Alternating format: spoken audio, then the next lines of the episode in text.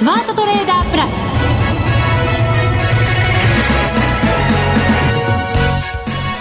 全国のリスナーの皆さんこんにちは。内田まさです。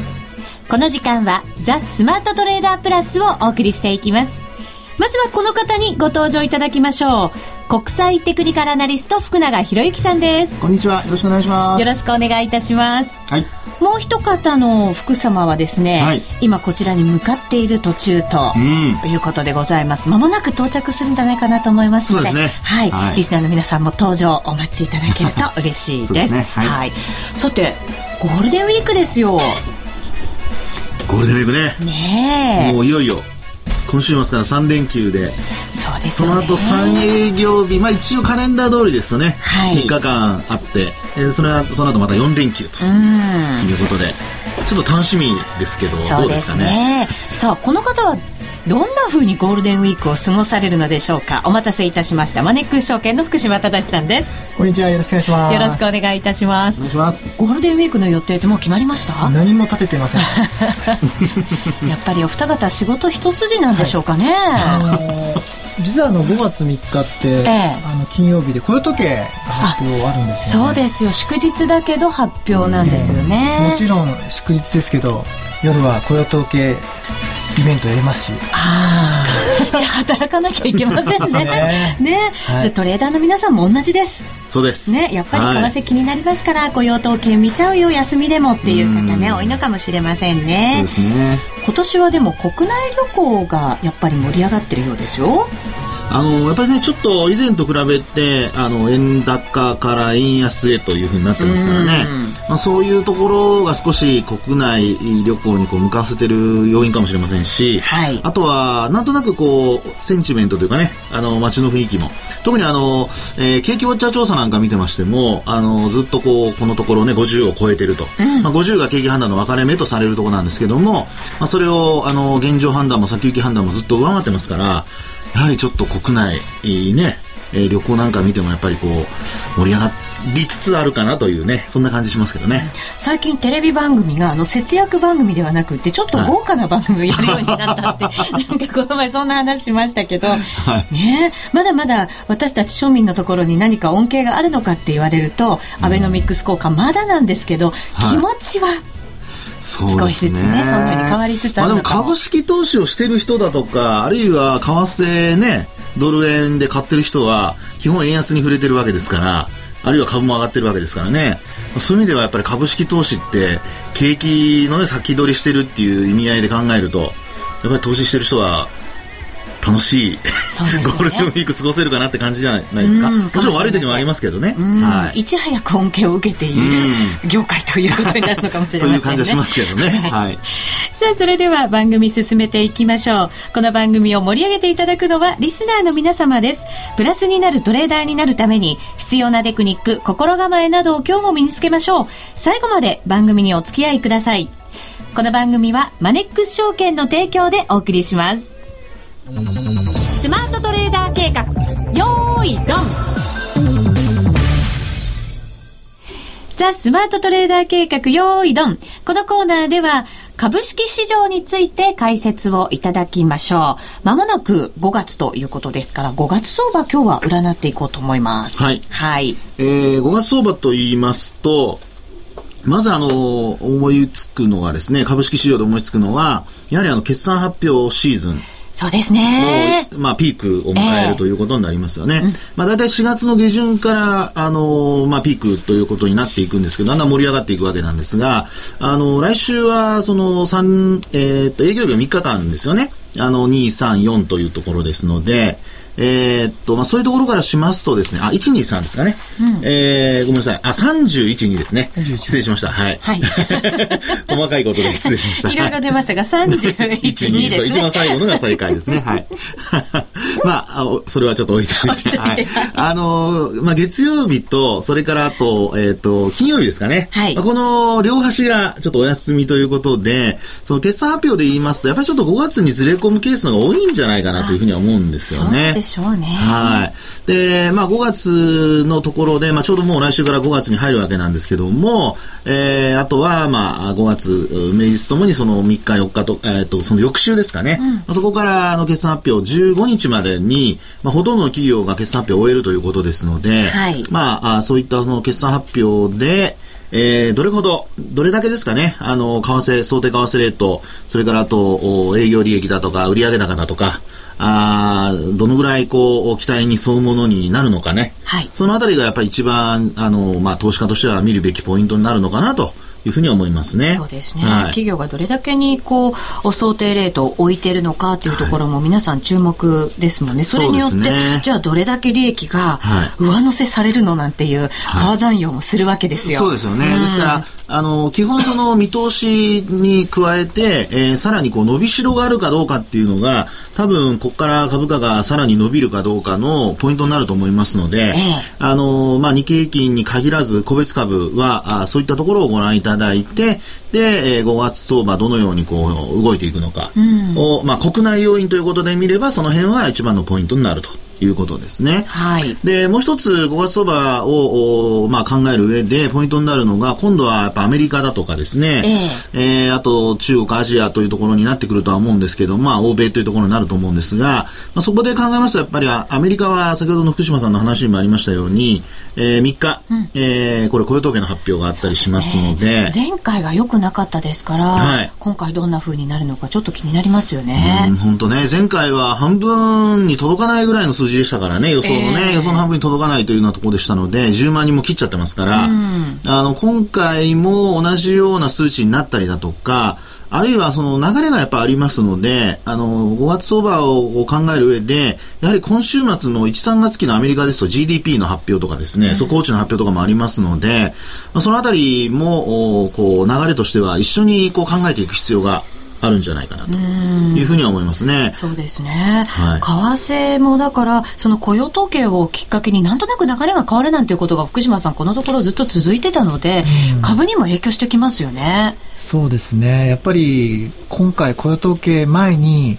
まあ、ちょっとドル円どういう動きになるか分かんないですけども、えー、もしかしたらやっぱり雇用統計前の時点でもやっぱりこう100円に、えー、届かないような状況って可能性としてあると思いますので。今99円の前半なんですよね、ね、今週も何度か100円を試そうみたいな動きはありましたけど、はい、残念ながら上値重いんですよね、なのでまあそういったイベントをきっかけにこうその100円の、まあ、心理的物理的なこう説明の部分をこううまく突破できるかどうかっていったところが少しこう今回注目になるかなっていうふうに思いますけど。そうですね。その100円が一体どんな意味を持つのか次のコーナーでもじっくりと掘り下げていこうと思っています、はい、えー、さて、えー、株なんですがアメリカの方では決算あまり良くないですよね。うんそうですね。あの昨日もですね出た決算で見ますと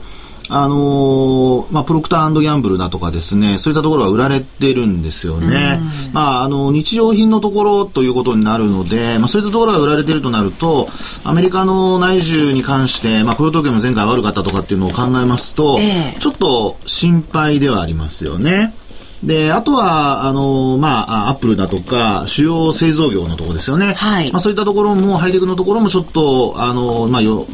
そうですね、あんまり良くなかったというところですから、うん、ちょっとやっぱ減速気味というのは考えられますよね。うん、で、ただ、そのアメリカの場合、その株価が保っているのは、やはり事前のその予想が、まあ、ある程度低くてですね、えー、ある程度その期待がまあ低いというところが、まあ、あの、今のこの株価をしっかり保っているような、はい、そういう要因になっていると思いますので、まあ、今後はやはりそのあたりがさらにこう悪化するのか、あるいは、あもうちょっとこう、期待を上回るような形になるのか、そこをやっぱりアメリカの方はやっぱ注目ってことになるんでしょうね。そうですね。はい、先ほど中国、アジアなんて言葉も出てきましたけれども、中国はこのところ経済指標の発表もあまり良くなくて、しかもあの、キャタピラの決算なんか見てると、はい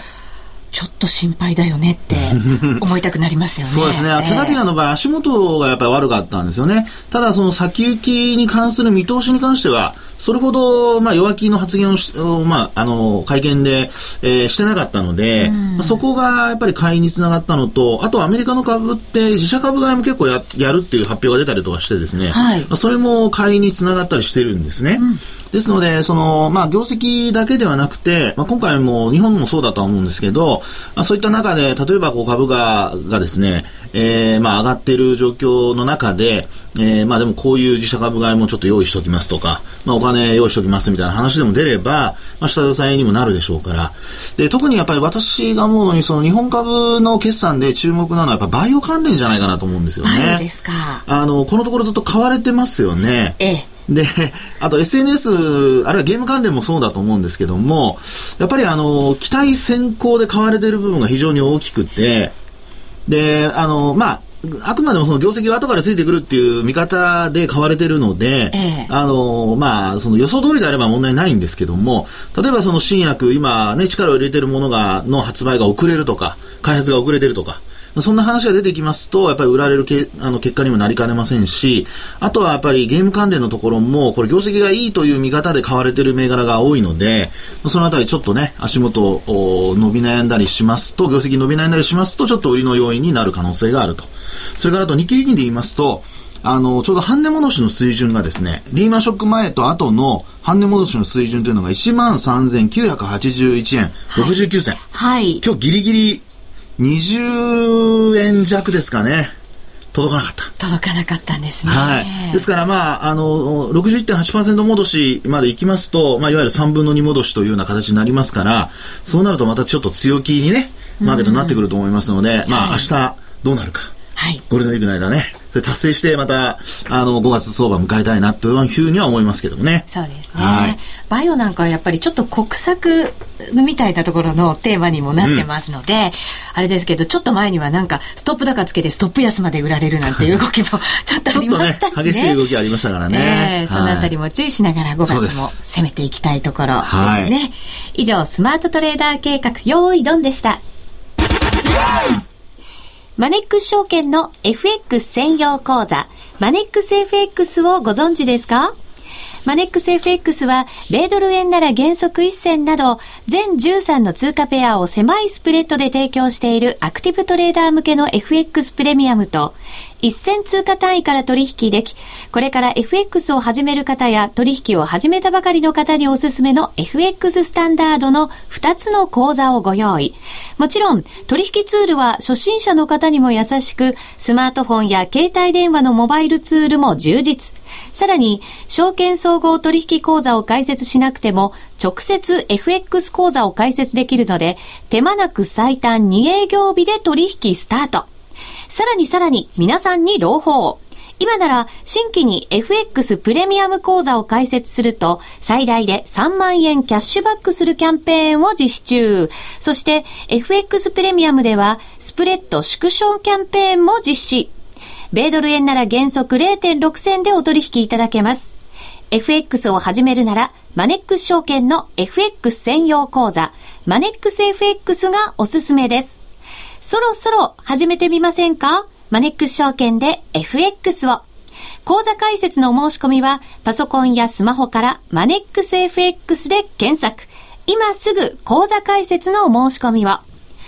当社の講座解説、維持費は無料です。講座解説に際しては審査があります。FX は予託した証拠金額より多額の取引を行うことができるレバレッジ取引であり、取引対象である通貨の価格や金利の変動により、予託した証拠金額を上回る損失が生じる恐れがあります。お取引の前には必ず、契約締結前交付書面の内容を十分お読みになり、リスク、手数料などをご確認ください。マネックス証券株式会社金融商品取引業者、関東財務局長金賞第165号。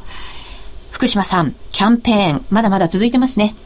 そうですね。はい、あのー、好評実施中で、えー、米ドル円0.6銭で実施してます。はいまあ、あのこの、ね、スプレッドっていうのはあの急激なあの相場の変動等で、えー、広がったりすることも、うん、あのどうしてもあるんですけども、まあ、原則今0.6銭で、えー、実施してますので、はいえー、よろしくお願いしますということです。はい、はい、ザ・スマートトレーダープラス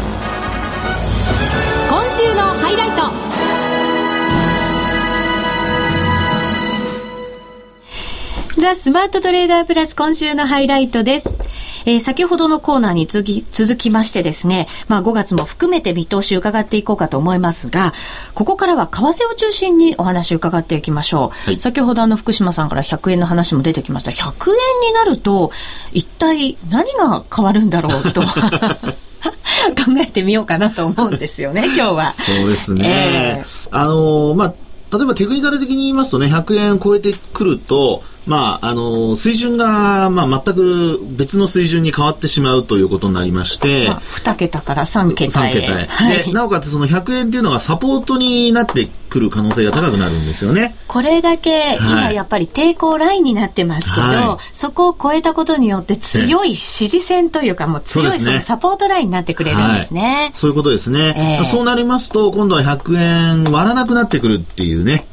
それがやっぱ定着してきますと、まあ、あその為替トレードしてる人たちにとっては、100円まで落ちてきたら買うとかね。うん、えー、まあ、いわゆるそのおしめ買いのような、株で言うとおしめ買いのようなものが入ってくる可能性があるので、そこがやっぱり100円突破する意味、意味合いっていうことになるでしょうね。うはい。あの、今100円って、その、つけたい人、つけたくない人の攻防戦、オプションなんていうのも 結構言われてますけど、はい、これもうすぐなくなるなくなるって言ったら変なんですかね、これ、言い方間違えてますか？ええ、あのー、そうなんですね。あの、というのは、オプションっていうのは、これ、期限付きの取引ですので、ええ、あのーまあそうですね。えー、例えば FX そのものはですね、これ期限ないですよね。はい。で、例えば株の先物、あるいは信用取引、えー、というのでなりますと、制度信用取引ですと半年だとか、あるいは先物ですと、あの、3ヶ月ごとに現月というのがあって、えー、決済しなきゃいけないということになってるわけですね。うん、で、FX に関しては、基本その、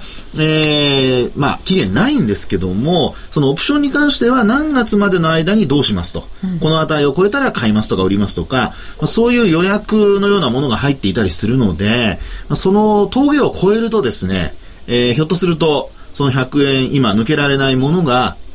こうタイミングがこう切り替わるところでですね、えー、一気にこう抜けたりだとか、っていうことも、まあ、考えられるかなってところだと思うんですけどね。タイミングさえ合えば、スルスルスルっと、はい、もしかしたらその大きな節目と考えられていた100円のところを超えていってしまうかもしれない。可能性は、あの、要は5月に入ってからはあると思いますね。で、あとは、あの、その、まあ、詳細については、これはもう、あの、そういう注文を受けているところしかわからないんですけども、実際にあの、公開されてませんのでね、えー、ですので、えー、そういったところの期限がどうなるかっていうところ、まあ、このあたりはロイターなんかの記事に出てたりとかしてますので、うん、えー、ご興味のある方はそういうのをお読みになるといいと思うんですけども、まあ、その後ですよね、えー、実際にその期限が来て、そういったものがこう一旦あの、まあ、消滅してしまった後に、えー、さらにこう100円のところで抵抗するのか、はい、あるいはあの一緒になって、えー、これまで抵抗していた人たちが買いに入るのか、うん、ドルをね、はい、そこがポイントになるとは思うんですけども。それによってまた大きな意味合いがそこに生まれますね、はい、もうねそうなると全員参加型になっちゃいますからね、えー、であとはやはりあの明日日銀の金融政策決定会合ですかね最後。あの今月、まあ、2回目になりますけどもこれも一応予定されてますし、うん。えー、まあ、1回目のところであれだけね、バツカホって言われて あの、ぶっ放してますんでね。はい。まあ、次は打っても、ね、水鉄砲になっちゃった。そんなに落差が。いやいやいやちょっとね。今、火縄銃ぐらいで来るかなと思ったら、水、水鉄砲まで。すみません、そこまで発想が及びませんでした。はい。はい。でもなんか、福島さん、黒田さんは何かやってきそうな雰囲気というか、わからない感じがするじゃないですか。そうですね。えー、やっぱり今までの黒田さんの前の方とはちょっとやっぱ違いますね 随分と。確かにそうですよね、えー、お顔も目目力も迫力が。同じ眼鏡ですけどね。そうですね。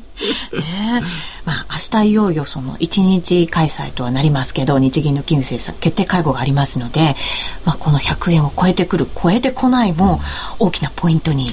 ですね。まあでも、でね、あの、100円超えてほしくない人にとっては、明日過ぎるか過ぎないかで、やっぱり売り仕掛けをしたくなるところなんじゃないでしょうかね。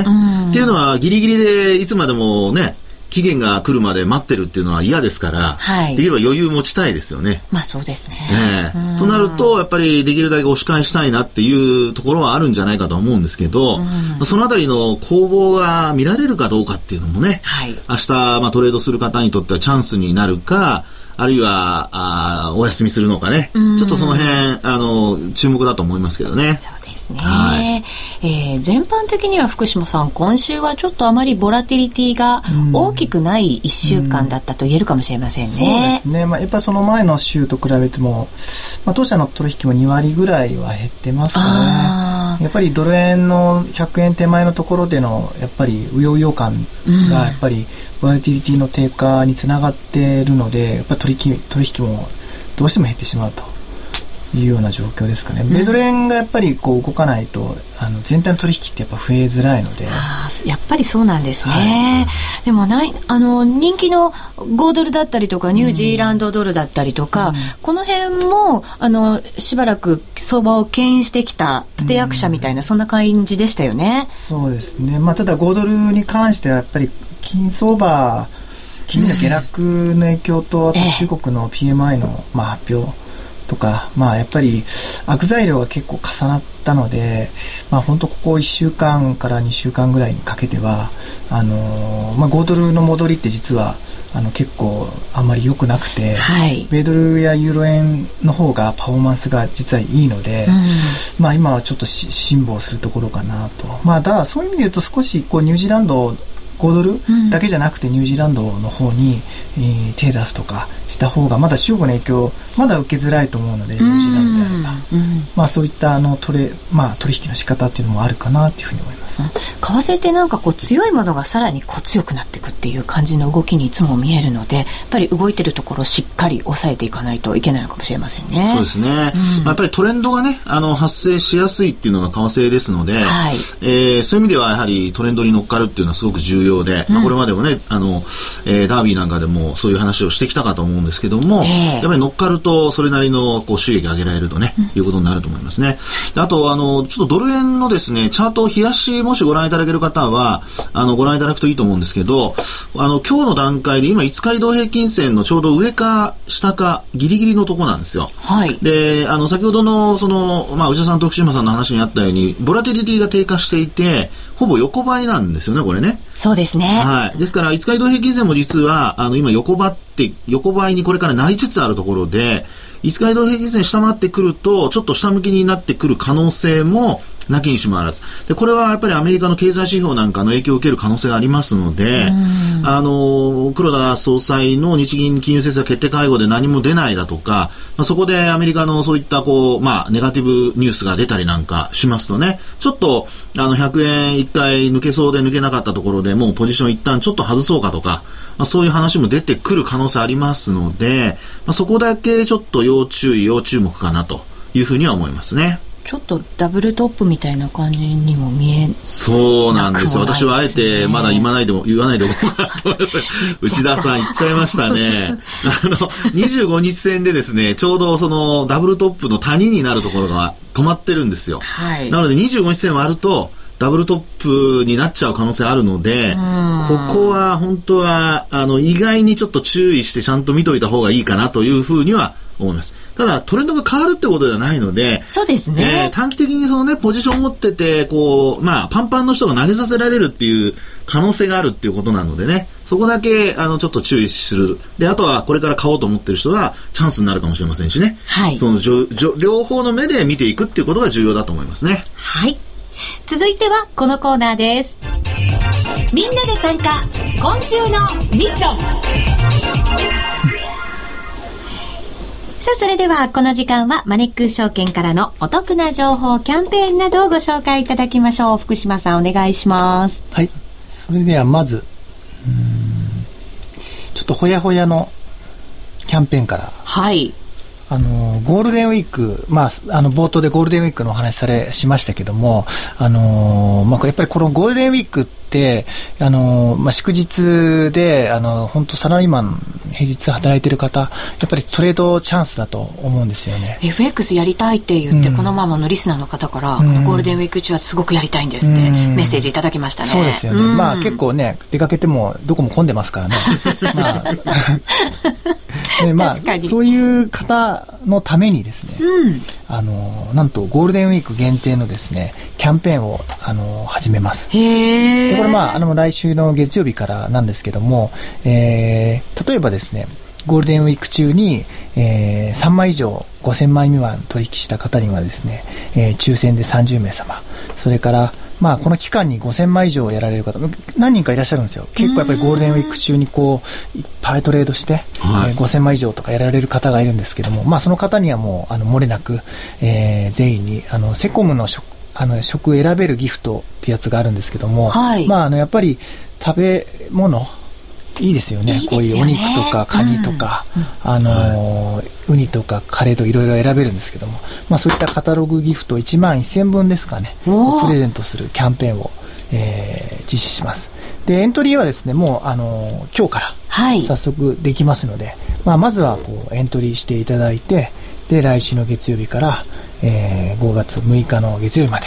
えー、6営業日分あるので、はい、まあ、この期間にトレードをぜひしていただきたいなというふうに思います。これ取引する前にエントリーを済ませておかないとダメですか？あの、ね、このキャンペーン期間中であればいつでもエントリーできるんですけども、はいうん、まあ、あの先行して今日からもエントリーできますのであのエントリー期間は一応5月7日までですかね、うん、あの朝まで確かできるので、はい、ねえー、この期間の間に、まあ、エントリーしていただければと思います。そうですね。忘れちゃう前にエントリーね、うん、今のうちにしておいてもらえるといいかもしれませんね、はいうん。はい、買って売ってでそれぞれ1枚ずつで2枚ってカウントされるんですかね？そうですね。あの新規で買って、決済して2枚でまた新規で立てて3枚。あそしたらもうそれだけでプレゼントの要件満たすことになるんですね、本当そうですね、ね、往復じゃないっていうのはいいですねそれね。そうですね、はい、ここはやっぱり少し優しく、はい、した方がいいかな、はい、優しい。参加しやすくなりますねこれね、はい、しかも1万1000円ですよ。ね。うん、すごい。結構豪華なものが食べられそうですよ。内田さんなら5000枚ぐらいやる。欲張って。ですね。でもウニとかって自分で買うのはなかなかだけどもらえるんだったらもらって食べたいわっていう感じするじゃないですか。ね。はい、まあ、ちなみにこれ3枚、まあ、1枚が1万通貨単位なので、はい、まあ、内田さんは1000通貨単位でやられるんでしたっけ まあそうすると結構やらないと 3, 3枚にならない。そうね。寝る間も惜しってやらないといけないかもしれないちょっと奮発しちゃおうかなゴールデンウィークは、はい、はい、あ旅行に行った気分でね。そうですね。はいそうですね。それとですね少しあの話変わってしまうんですけども、はい、なんとマネックス全国投資セミナー、うん今年度もやります。おすごい。今年度はですね、これまた、あの、決めたんですけども、どこがいいかなとかって、まあ、結構毎年、あの、似たような場所にどうしてもなってしまうんですけども、やっぱりあの、大阪、名古屋、あの、福岡、札幌って昨年度やったところ、はい、で、今回はプラスしてですね、えー、石川県の金沢市、うん、それから宮城県の仙台市っていうのを入れました。はい。なので、まあ、あのー、まあ、毎年行けるところと、あの、なかなか行けないところもあるので、まあ、こういったあの、金沢の方であったりとか、うん、まあ、仙台の方はぜひ、あの、この機会にお越しいただきたいなと。でも日程も出てまして、はい、ホームページに出てます。で、第1回目がですね、えー、金沢、えー、6月1日で、えー、もう今告知スタートしているのでもうすぐですね、はい、申し込みもできますので、うん、はい、えー、ぜひ申し込んでいただきたいなと思います、はい、あなたの街に福島さんと、はい、そしてマネックス証券の松本社長行きますのでね、はい、ぜひ皆さんもご応募いただきたいなと思います、ね、はい足を運んでください、さてそろそろお別れのお時間が近づいてきました。ここまでのお相手は福島正と福永博之と内田まさでお送りしました。それでは皆さんまた来週この番組はマネックス証券の提供でお送りしました。